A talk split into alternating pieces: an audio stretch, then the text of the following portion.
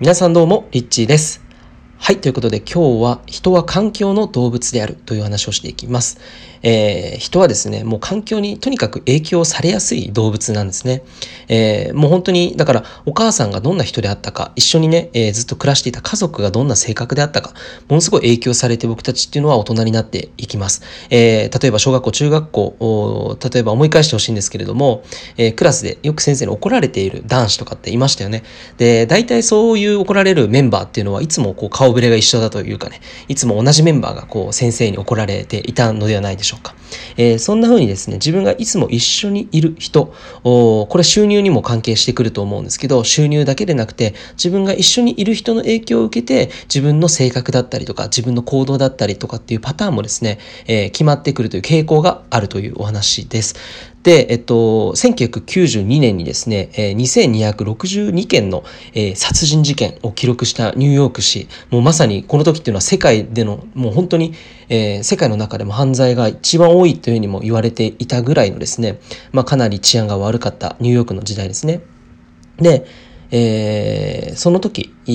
その、まあ、取り締まりっていうのをね、力入れて、どうしたらこの犯罪だったりとかっていうのが、えー、なくなるのかっていうのをこう真剣にね、えー、みんなでこう考えたらしいんですよ。で、で、ただですね、いくらこう警察とかがこう注意をして、どんどんどんどんこう声をかけて、でも、地下鉄での、えー、そういった犯罪っていうのがですね、まあ、全然消えなかったわけなんですよね。で、えー、一方でですね、まあ、地下鉄を管理する、えー、市交通局は、えー、巨額を投じてですね、まあ、その、どうやったらね、えー、より良くなるのかっていうのをね、プロジェクトを立ち上げたんです。で、そのプロジェクトっていうのは何かっていうと、えー、落書きを消すっていうプロジェクトだったんですよ。そう。だから警察がただ単にこう注意するとかってそういう取り締まるとかではなくて、その地下鉄のグループのメンバーっていうのはお金をかけて落書きを消そう。えそういうことをやったわけなんですね。で、そしたらですね、まあ、結論からすると、結論から言ってしまうと、えー、1900、その時は92年にものすごい、えー、犯罪率が高かったわけですね。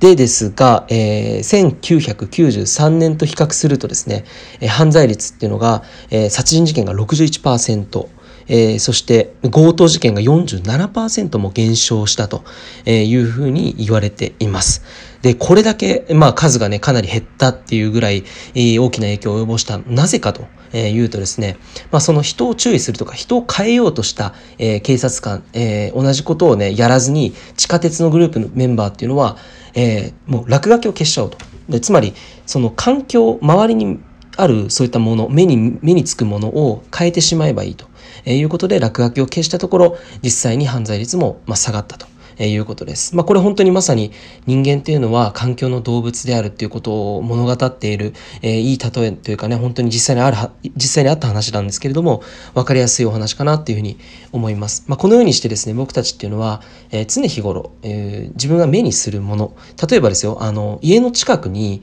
えー、マクドナルドがね、ある、えー、人っていうのは、えー、貯金がね、少ないっていうふうにも言われているんですよ。ファーストフード店が自分のね、家に周りにある方っていうのは、基本的に、その、あの、銀行のね、貯金残高が少ないっていうけあの統計とかも取れているらしいんですよ。まあ、それはなぜかっていうと、マクドナルドってね、これ、あの、ちょっと話それちゃうんですけれども、あの、ファーストフード店とかってどういうイメージかっていうと、まあ、本当にね、安くて、早く、ご飯が出てくるじゃないですか。で、そうすると、短期的思考、つまり、え人間には3つの脳があって、え爬虫類脳っていう短期的な脳を刺激されるわけですね。そうすると、お金をもっと使おうみたいな、どんどんどんどんその短期的欲求を満たそうとするので、えー、ついついね、なんかこう無駄遣いをしちゃうような、財布の揺るがね、財布の口がですね、緩んでしまうという、ま、傾向があるわけなんです。まあ、そういうふうにですね、自分がどこに住むのかにもよって、えー、自分の人生、生き方、そして収入レベルにまで、え、まあ、影響が、え与えられているということです。で、ここでですね、まあ、重要なことっていうのは、じゃあ逆に考えたら、自分が望んでいる自分の環境に自分の身を置いてしまえば逆に言うともうそのそういった自分になることができるっていうことも言えるわけなんですね。まあ、それぐらい、えー、環境っていうのはあなたの人生にあなたが思っている以上に自分の人生に影響をですね与えているので、えー、もし自分が、えー、なりたい自分理想の自分、えこういったものがあればどんなね、え場所に住んでいる自分なのかどんな収入